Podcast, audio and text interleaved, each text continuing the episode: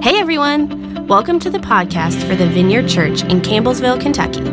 If you haven't already, we encourage you to check out our audio archive at vineyardcampbellsville.org. You can also subscribe on iTunes or wherever you like to get podcasts. And now, here's this week's message brought to you by Senior Pastor Adam Russell.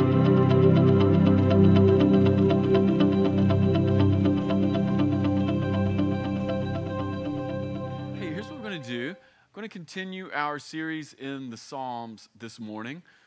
Uh, in the staff, anyway, we're calling this Psalm September. Psalm September. So we are looking at a different psalm every single Sunday. And here's basically why we're doing that. Uh, we're doing that because the Psalms are the prayer and worship language of the people of God for centuries. That's what the Psalms are. And it just occurred to us a few months ago that probably more than any other part of the Bible, at least in the history here at the Vineyard, uh, that's the section that's been most neglected in our preaching and most neglected in just uh, our interaction with it in the broader gathered worship context that is Sunday morning. And we thought, you know what, this is not okay. This is not okay. So we wanted to just take a month to say, how could we receive the language of the Psalms and how could we receive the formation that comes so that we could actually have more words to pray and uh, more words to worship with? Does that make sense? All right, I hope it does. That's what we're doing this month. And uh, this morning, I want to talk to you out of Psalm 88 in a message that I'm calling No Resolution. No Resolution. Uh, here's why I'm calling this message No Resolution. I don't know if you're aware of this or not, but most of the Psalms are laments. Not, not some of them, actually, most of the Psalms are laments. There's 150 Psalms, and most of them are laments. And if you're wondering, well, what does lament mean? It's like, it's like an outward expression of sorrow, uh, a visceral experience or an expression of sorrow. That'd be one way of kind of thinking about it. And the truth is, here in the West, we kind of don't want, we don't know about lament that much. And the reason we don't want we don't know about lament that much is because we just kind of don't want to know about it. You know what I'm saying? Have you ever noticed that when somebody's really broken or uh, experiencing some difficulty, that sometimes if we're the broken one, we want to run away. And sometimes if we encounter somebody who's really broken, we're kind of like, I don't know what to say right now. How many of you have ever like avoided going to a funeral because you didn't know what to say to the family? You know, you don't have to put your hand up, right? But but I, I, I know that I know that temptation, right? And it has to do with the fact that we just don't know the words, right? We don't we don't know how to deal with our own grief. And one of the things I love about the Psalms is it actually gives us language for grief, language for remorse, language for disappointment, language for anger. That's what we're going to see this morning. And uh, that's just real common. And so we want to be formed by that. Now, the other reason I chose Psalm 88 uh, is this it's not just a lament, it's a particular kind of lament. Uh, Psalm 88 is a lament with no resolution. So if you've read the Bible at all, uh, you've probably noticed this that in the Psalms of lament, they go something like this. Uh, verse 1 uh, God, why did you forget me? Verse 2 uh, everything is terrible. Verse 3, I don't have any friends. Verse 4, uh, the locusts have eaten the crops. Verse 5, uh, I, I kind of want to die. Verse 7, but God's unfailing love is the rock that I stand on. Verse 8, I'll never forget it. Have you all noticed that pattern? Yeah, like, okay, so if you read the Psalms, most of the Psalms of lament have sort of this pattern, like, lament, sorrow, anger, disappointment. And then at the end, there's some sort of a turn back to, well, God is awesome, and I'm going to put my trust in Him. Amen. You know? And that's kind of how they go. But I wanted to read this morning, and I wanted to do a deep dive on Psalm 88 because there's not that last two verses in Psalm 88. There's no resolution in it whatsoever. Doesn't that sound fun? Some of you are like, I was already a little bit sad and now we're going to read a psalm with no resolution. Yeah, yeah. That's what we're going to do. That's what we're going to do. But before we do that, I want to tell you maybe in a more uh, in depth way why I really wanted to jump in, not just to lament, but to this particular psalm that has no resolution. I wanted to do that because the Psalms and then the t- in the Scripture as well, just in a broader sense, uh, the Scripture is almost always doing one of two things. So, this would be one way to sort of like understand the scripture. The scripture is oftentimes showing us life as it really is. Have you ever noticed that when you read the Bible? That uh, the, the camera, if this was a movie, that the camera that's inside of the Bible, it doesn't flinch and it doesn't cut away. So when someone's about to die, the Bible doesn't like cut. It goes, you know. Or, and when someone's about to do something really bad or when someone's really about to screw up, the Bible has this unflinching way of just telling that story, you know? So there's this sense in which uh, one of the ways to understand the Bible is it's almost always showing us life as it really is. That'd be one thing. The second thing the Bible does is it shows us life as it could be or life as it should be. Have you noticed that? Yeah, there'll be this sense in a lot of the scripture where uh, there's a vision uh, or, or a hope or, or some sort of a, some sort of a, a, a leading to life as it should be. You know, I'm thinking of even passages uh, from Isaiah where Isaiah says that the, that the wolf and the lamb will what? Lie down together. Y'all know that passage? How many of you know that's not life as it is?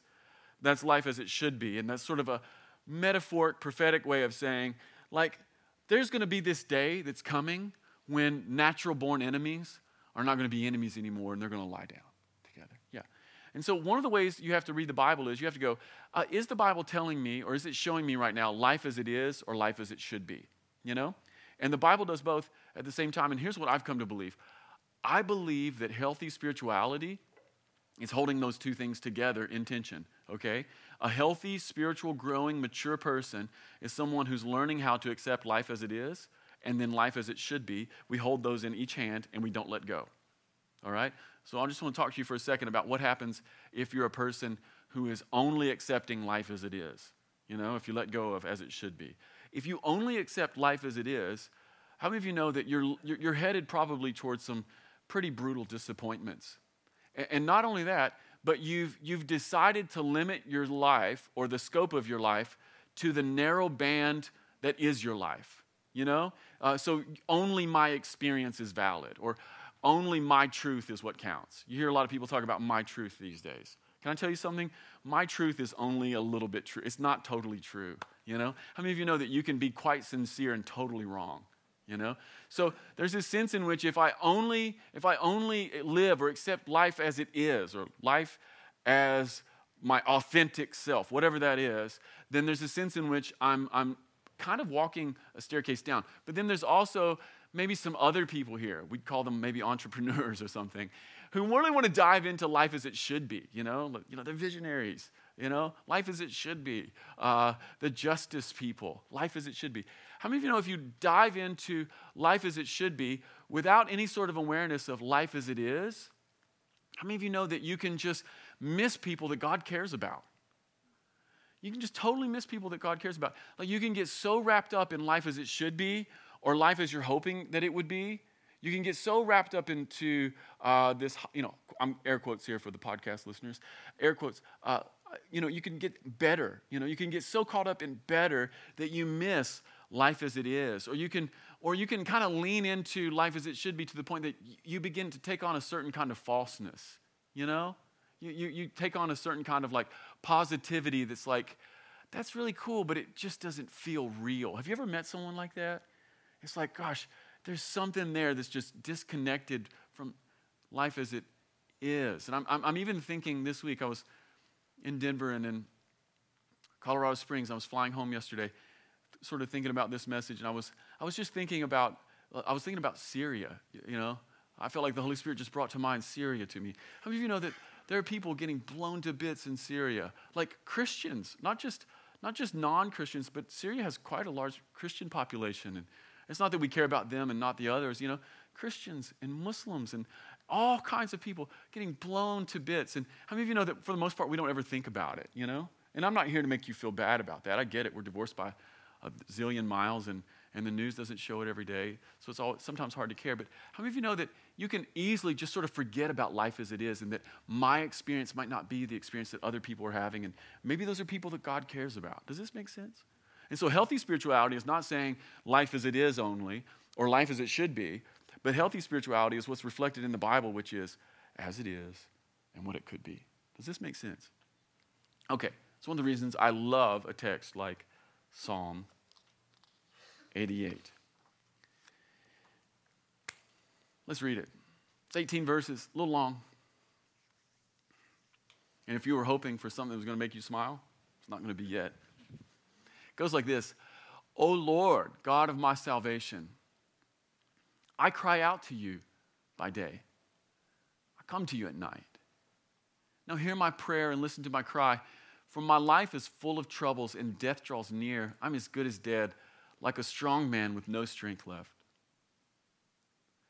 They've left me among the dead, and I lie like a corpse in the grave. I'm forgotten, cut off from your care. You have thrown me into the lowest pit, into the darkest depths. Your anger weighs me down.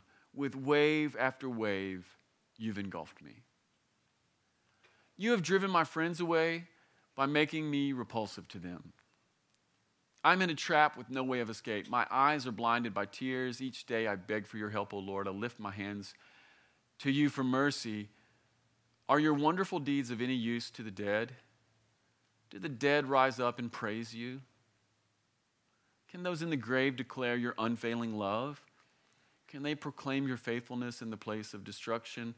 Can the darkness speak of your wonderful deeds?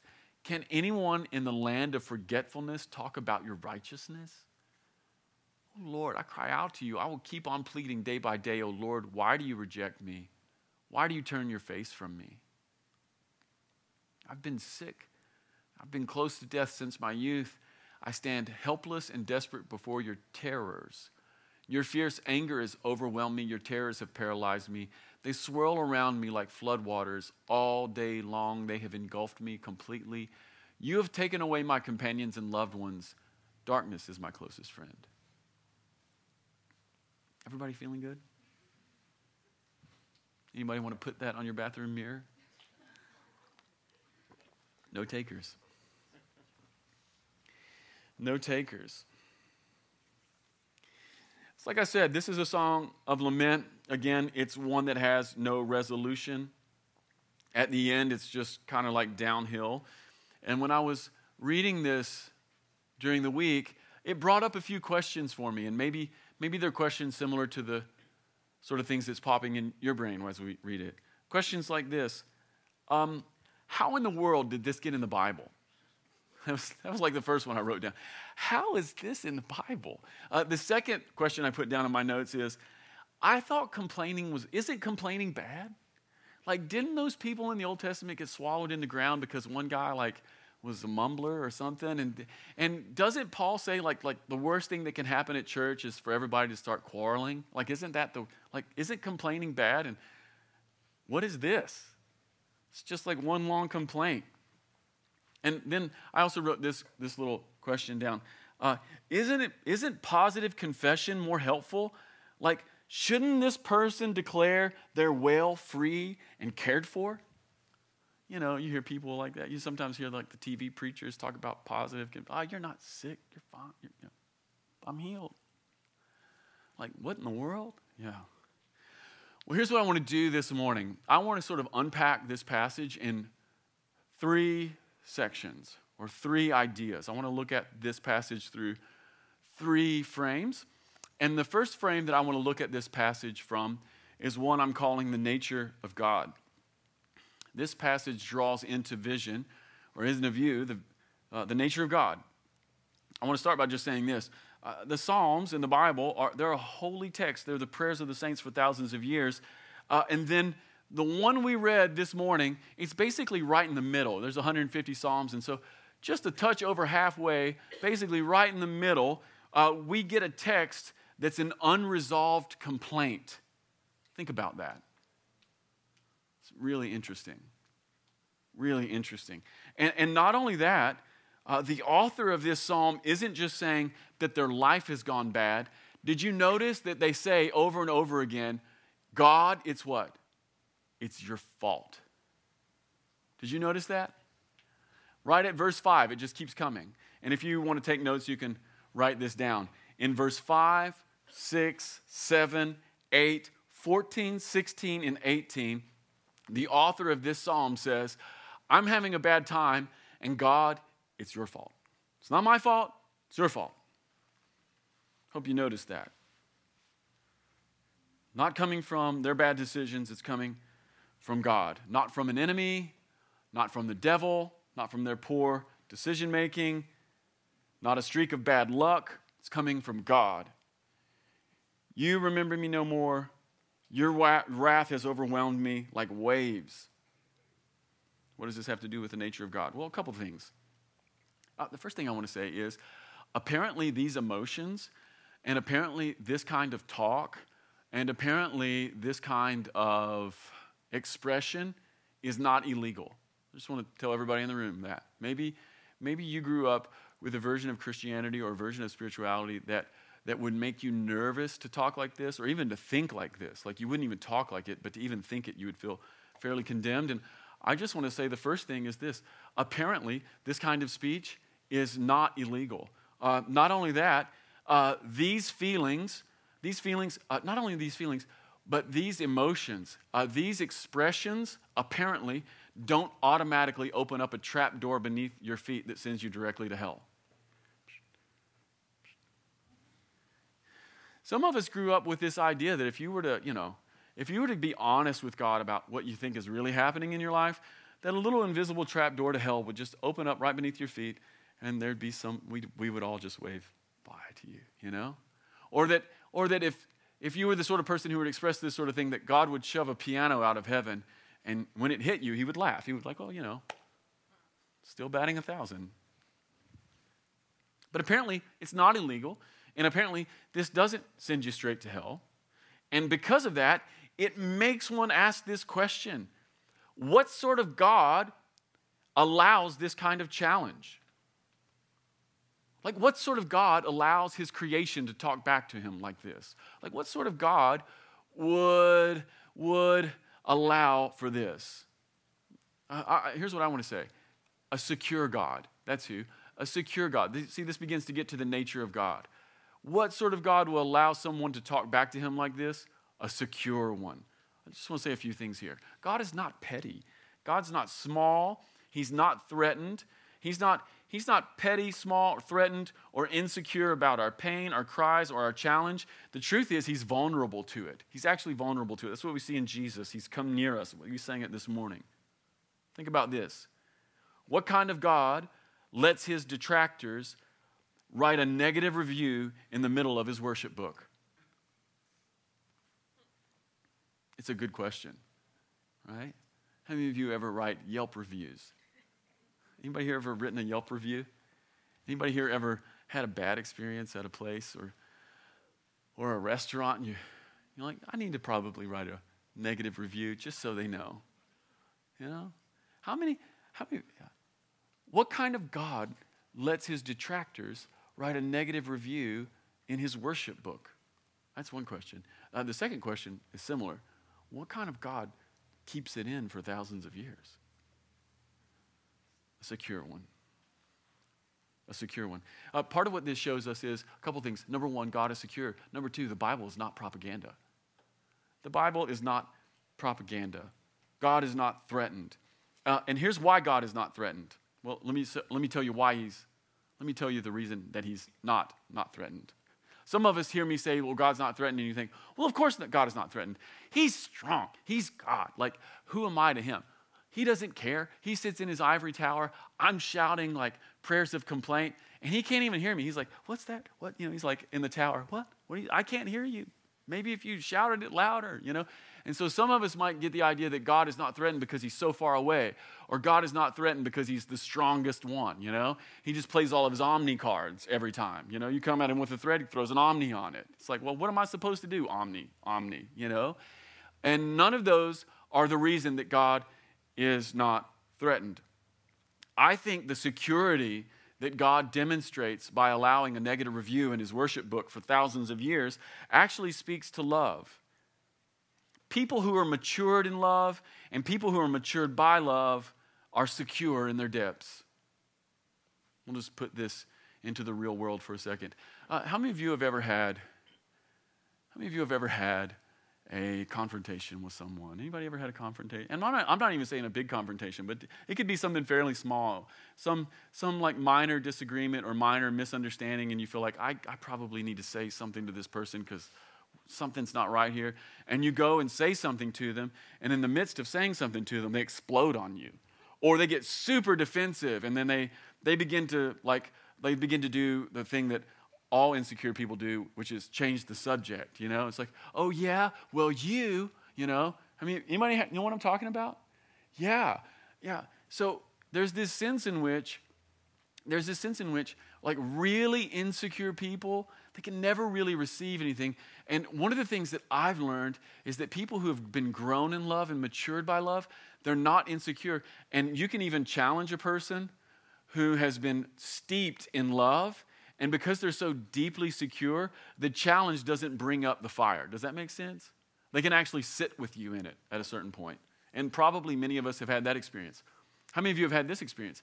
Where you go to someone, and maybe it's mildly confrontational or fairly confrontational, and you get three quarters of the way through your speech and you realize you're an idiot. Like, I'm an idiot. What am I talking about right now? It's like I was so mad.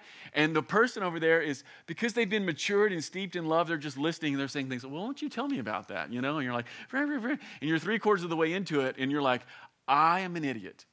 Holy moly. What is going on here, right? Yeah. Been there, done that.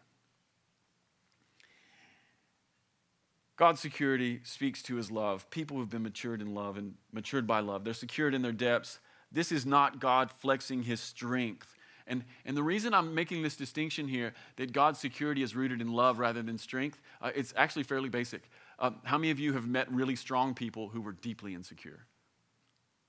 Yeah, they're like everywhere. yeah. Oftentimes, people who, who feel strong to us are the most insecure. And oftentimes, if I can just play like, um, if I can just play, you know, psychological quarterback and just need to ask your forgiveness here because I'm not a psychologist, but oftentimes people who seem the most strong, the strength that they're demonstrating is actually a manifestation of their own insecurity. They're trying to say to you, don't step to me because I'm really weak on the end. Does that make sense? And this is why the security and the strength of God is not rooted in his power or his, or his raw strength or any of his omni cards. It's actually rooted in his love. Uh, the Bible never says God is strength, but it says many times God is love.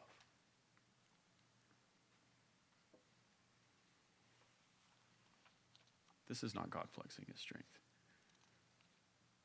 How many of you have seen people put up something that's maybe mildly agitating or, or controversial on Facebook or Twitter and then block all their dissenters.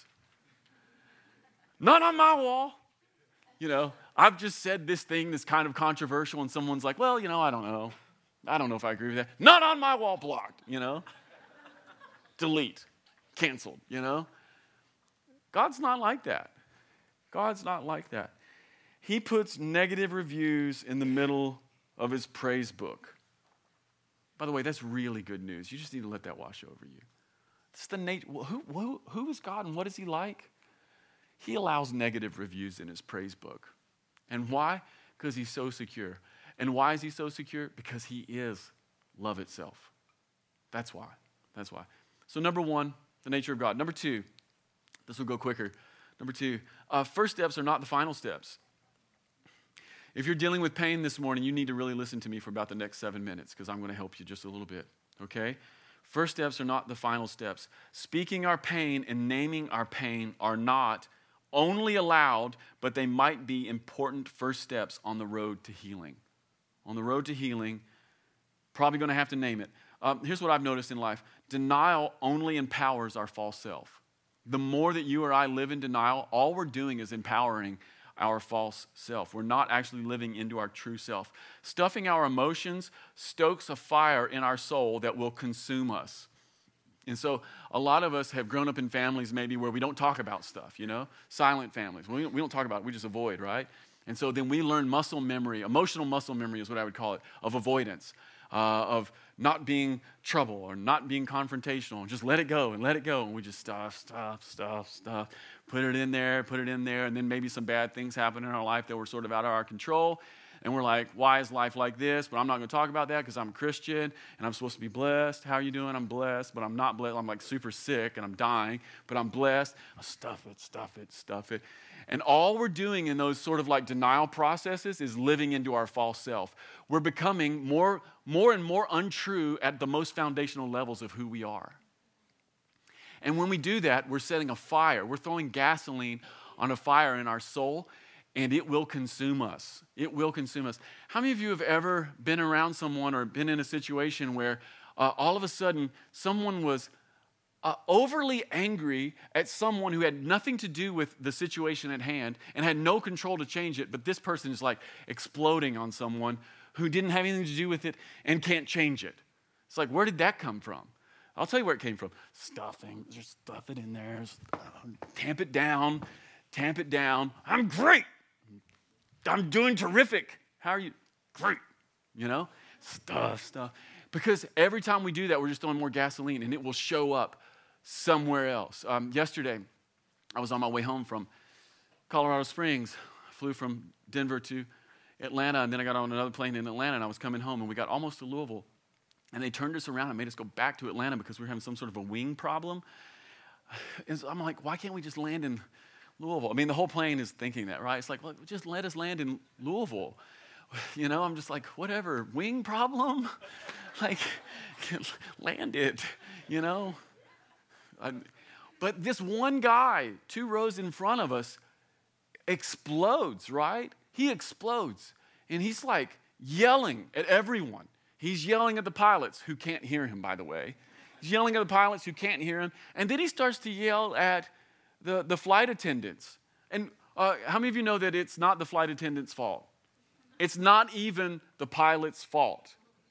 Uh, and how many of you also know the flight attendants can't do anything about it. Right? So when the announcement comes on, guess where we're going? We're going to Atlanta. And that's just what it is, right? And this guy is like crazy angry. He's just like, and he wouldn't shut up. He just wouldn't shut up. How many of you know that's weird?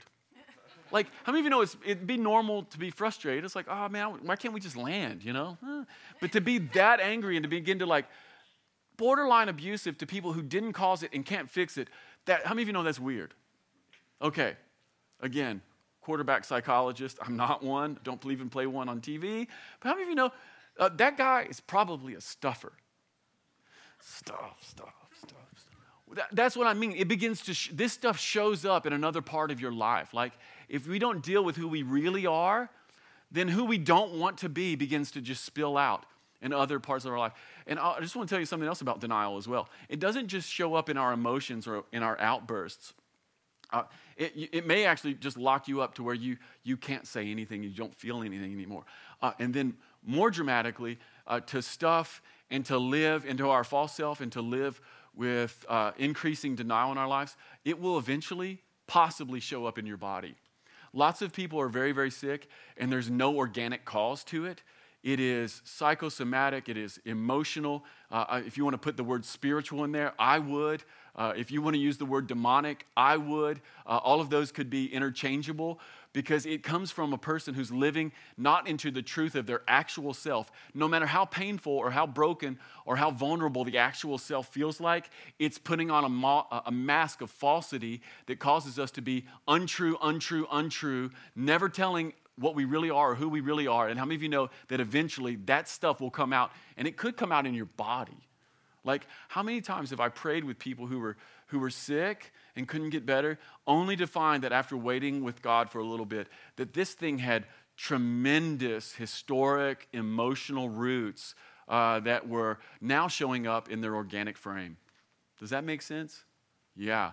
That's what denial does. Denial sets your life on fire. Denial sets your life on fire. Uh, denial is it, it, it, it, it is a basic form of dishonesty that none of us are required to maintain. I just want to hear, I just want you to know that. You don't have to maintain that, right? So what does that mean? It means here at the vineyard, if you're sick, say it. Like if you're sick, you should say it. Uh, if you're hurt, you should be able to say it. And if you're a broken person, you should be able to say that as well. And that doesn't mean you have to say it to everyone.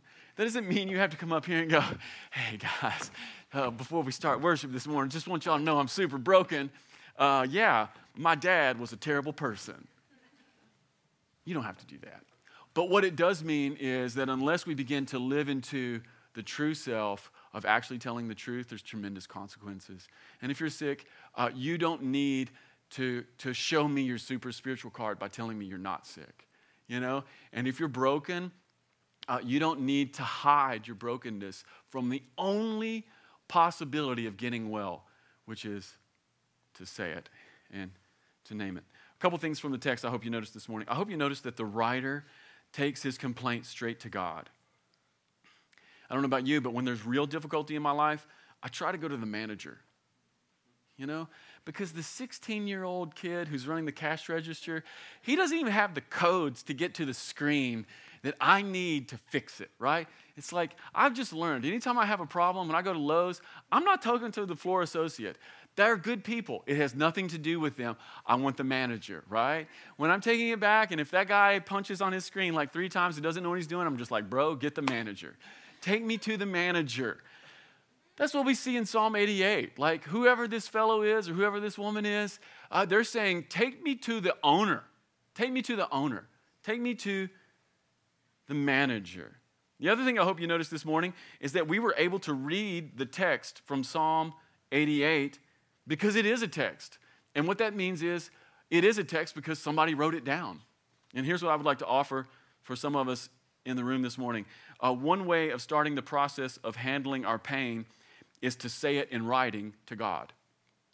So, whatever the thing is that you most don't want to say, and whatever the thing is you've been most hiding uh, your addiction, your pain, your, your, your, vulnerability, the abuse, the trauma, the PTSD that you experienced for any number of reasons in your life, uh, the, actual, the actual sickness that's in your body, not the imagined one, but the, the actual one.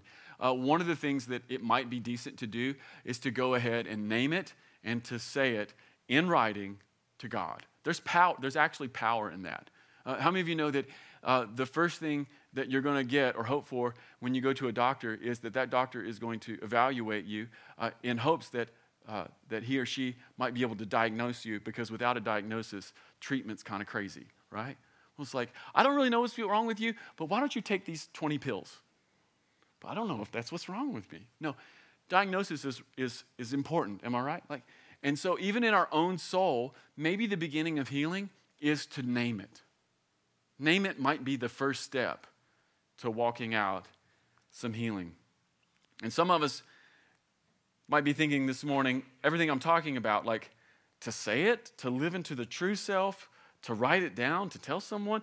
Adam, that just sounds like emotional vomiting or, or spiritual vomiting. It feels and looks gross. You know? It's like, I don't want to do that. I don't want to vomit. How many of you how many of you have heard people say, well, they were vomiting on me?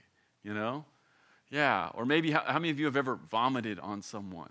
Yeah, it is awkward and it is gross. But how many of you know that in real life, when it comes to real, real vomiting, how many of you know that, that vomiting, while really awkward, gross, and unattractive, it's the first step of getting well and getting that virus out? It's like, why is your body vomiting? Because something needs to get out. You know, and sometimes the beginning of healing, sometimes the beginning of spiritual healing, sometimes the beginning of physical or even emotional healing. Sometimes it looks more like vomiting. Sometimes it goes from unattractive to very, very unattractive. You know? And so I just want to tell everybody in here, you know, your path of healing, it, it might be emotional laying on the cold bathroom floor so your face can be on the tile and chugging into the toilet a little bit. And if it is, it's actually okay. We'll bring you a little damp washcloth. Maybe not me, but someone here will. Probably not me. I'm just kidding. I would. All I'm trying to say is that repression and denial just cause our insides to rot. It's like spiritual gangrene where the initial injury gets worse. Like you're just home, you're cooking, you know, you're just listening to your podcast and you're cooking, you're not really looking, and then all of a sudden you just cut your thumb real good. And you're like, I'm great. I'm not hurt. I'm really great. And then you're like, well, I don't know what to really do about this. And so you just put some you just wrap some gauze. You're like, okay, gauze. Maybe you put some gauze on there. You don't, you don't really wash it. You don't have any of that Neosporin stuff. And you're just like, I'm, put some gauze on there. And then, you know, you don't want someone to know you're injured because maybe they were coming for dinner. And you, are just like, you know, so you're like, you, you walk, they come into your house, you're like this. They're like, what's the matter with you? And there's like, I, I'm great. There's nothing wrong with me.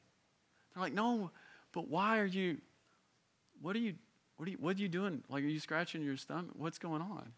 I'm not, I'm not uh, this is normal. Well, you don't do this? You know? Well, well, but what's going on? Like, are you, is there, like, is, what's going on with your hand? And there's nothing wrong with my hand. This is where my hand always is. You know? And then you just let it go. And after four or five days, it gets like super red and swollen with infection. And you're like, it's a little, it's hot. but you're not telling anyone, right? You just keep letting it grow. And then before you know it, in a couple weeks, you got like some flesh eating bacteria in there, and your thumb is rotting off and it starts to smell bad, right? I'm not a doctor. I don't I think this is how it works. I don't know. I've shot animals. That's what happened. I, you know, that's the limit. That's the limitation of my medical knowledge. But here's what I'll tell you: like you go a few weeks, and all of a sudden that thing starts to rot. And I mean, like you're alive, but you're kind of like dying. There's a part of you dying. It starts to smell bad, and then all of a sudden people don't want to be around you. A because you're like really awkward. You're the guy who won't take his hand from out from underneath his shirt, and you and your hand is smelling like people are like that's you are gross. I don't want to be with you, right? Some of us are like, why are people like running away from me? Well, maybe there's emotional gangrene. Maybe there's spiritual gangrene in your life, and it's just come from denial. Like denial, denial, denial, denial. You stuffed, you stuffed, you stuffed, you stuffed. You cut, you, you had a spiritual laceration that just, and you wouldn't tell anybody. You're like, no, I'm great. I'm like, I'm blessed, brother. I'm totally blessed, you know? I'm doing awesome. Praise the Lord, you know? And, and then all of a sudden, you end up with spiritual gangrene uh, people don't know what's wrong with you, but they can smell that something's not right and people are running away. Uh, did you notice that in the scripture this morning, this guy or this gal says, All my friends have left me?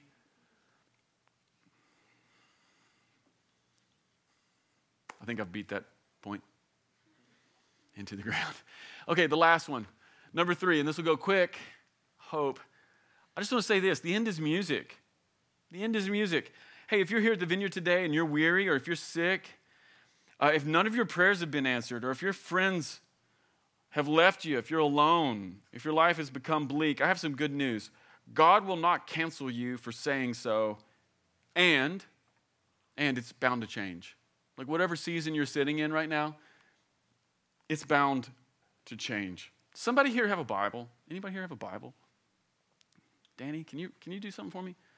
Yeah, I bet you can. Hey, Danny, could you could you read the last verse of Psalm 88. You'd care to just, I don't mean to embarrass you, you'd care to just stand up? Fairly loud. Psalm 88, last verse. Lover and friend hast thou put far from me, and my acquaintances into darkness. Yeah, different version. Okay, Danny, can you read Psalm 89, verse 1? Oh, yes. Psalm 89, verse 1.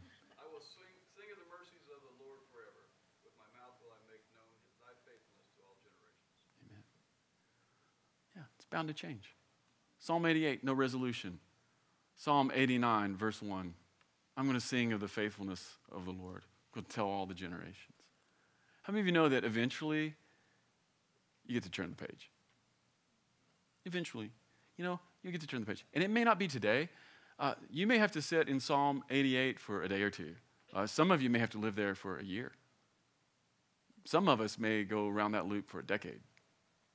But eventually, you get to turn the page. I was praying on that flight home from yesterday, and I felt like the Holy Spirit said to me, Adam, did you know that even, even in Alaska the snow melts? Right? Even in Alaska the snow melts. And even in Death Valley it rains. And in Death Valley, when it rains, there's like a super bloom. You know? Whatever's going on in your life sickness, disappointment, friendlessness, loneliness, things are not turning out the way you'd hoped. Whatever it is, be honest about it, but know this everybody gets to turn the page eventually. Eventually, the pages turn. Eventually, winter becomes spring.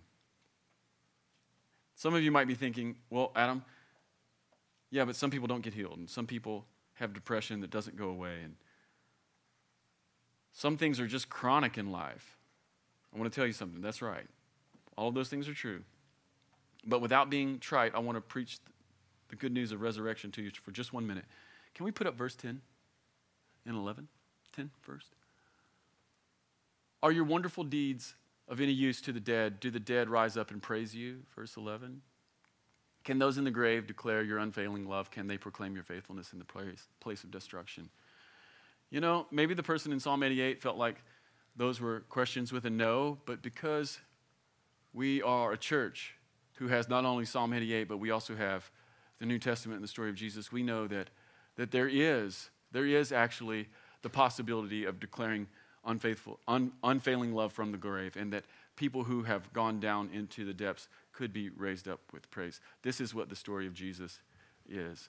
And if you're here and you feel like everything is lost, if you're here and you feel like everything has become desolate and you feel basically like a walking corpse, I want to tell you the good news is this uh, we're resurrection people. We're resurrection people. Uh, the founder of our movement is the one person who's been raised, not just for a day or two, but forever. Uh, Jesus has been raised. He sits at the right hand of the Father. He has a body, which is to say that he has a life not unlike yours and mine. God is going to raise it all up. Sickness and pain, isolation, loneliness, vulnerability, that's not where our story is headed. We are headed to a symphony. We're headed to a symphony of love and embrace. And you might suffer for many, many years, and, and your suffering may not be uh, any fault of your own. But Jesus, I want you to know this morning, I want you to know that Jesus has prepared a place for you. And it's springtime there, and everything is well. That's where we're headed. Jesus has a place for you. It's springtime, everything is well. And, and you don't have to live into denial in order to get there. You could tell the truth. So here's what I want to do this morning. If you're on the ministry team, come on up. Thanks again for stopping by the podcast of the Vineyard Church in Campbellsville, Kentucky. If you'd like to keep up with what's happening at the Vineyard, you can follow us on social media. Until next time.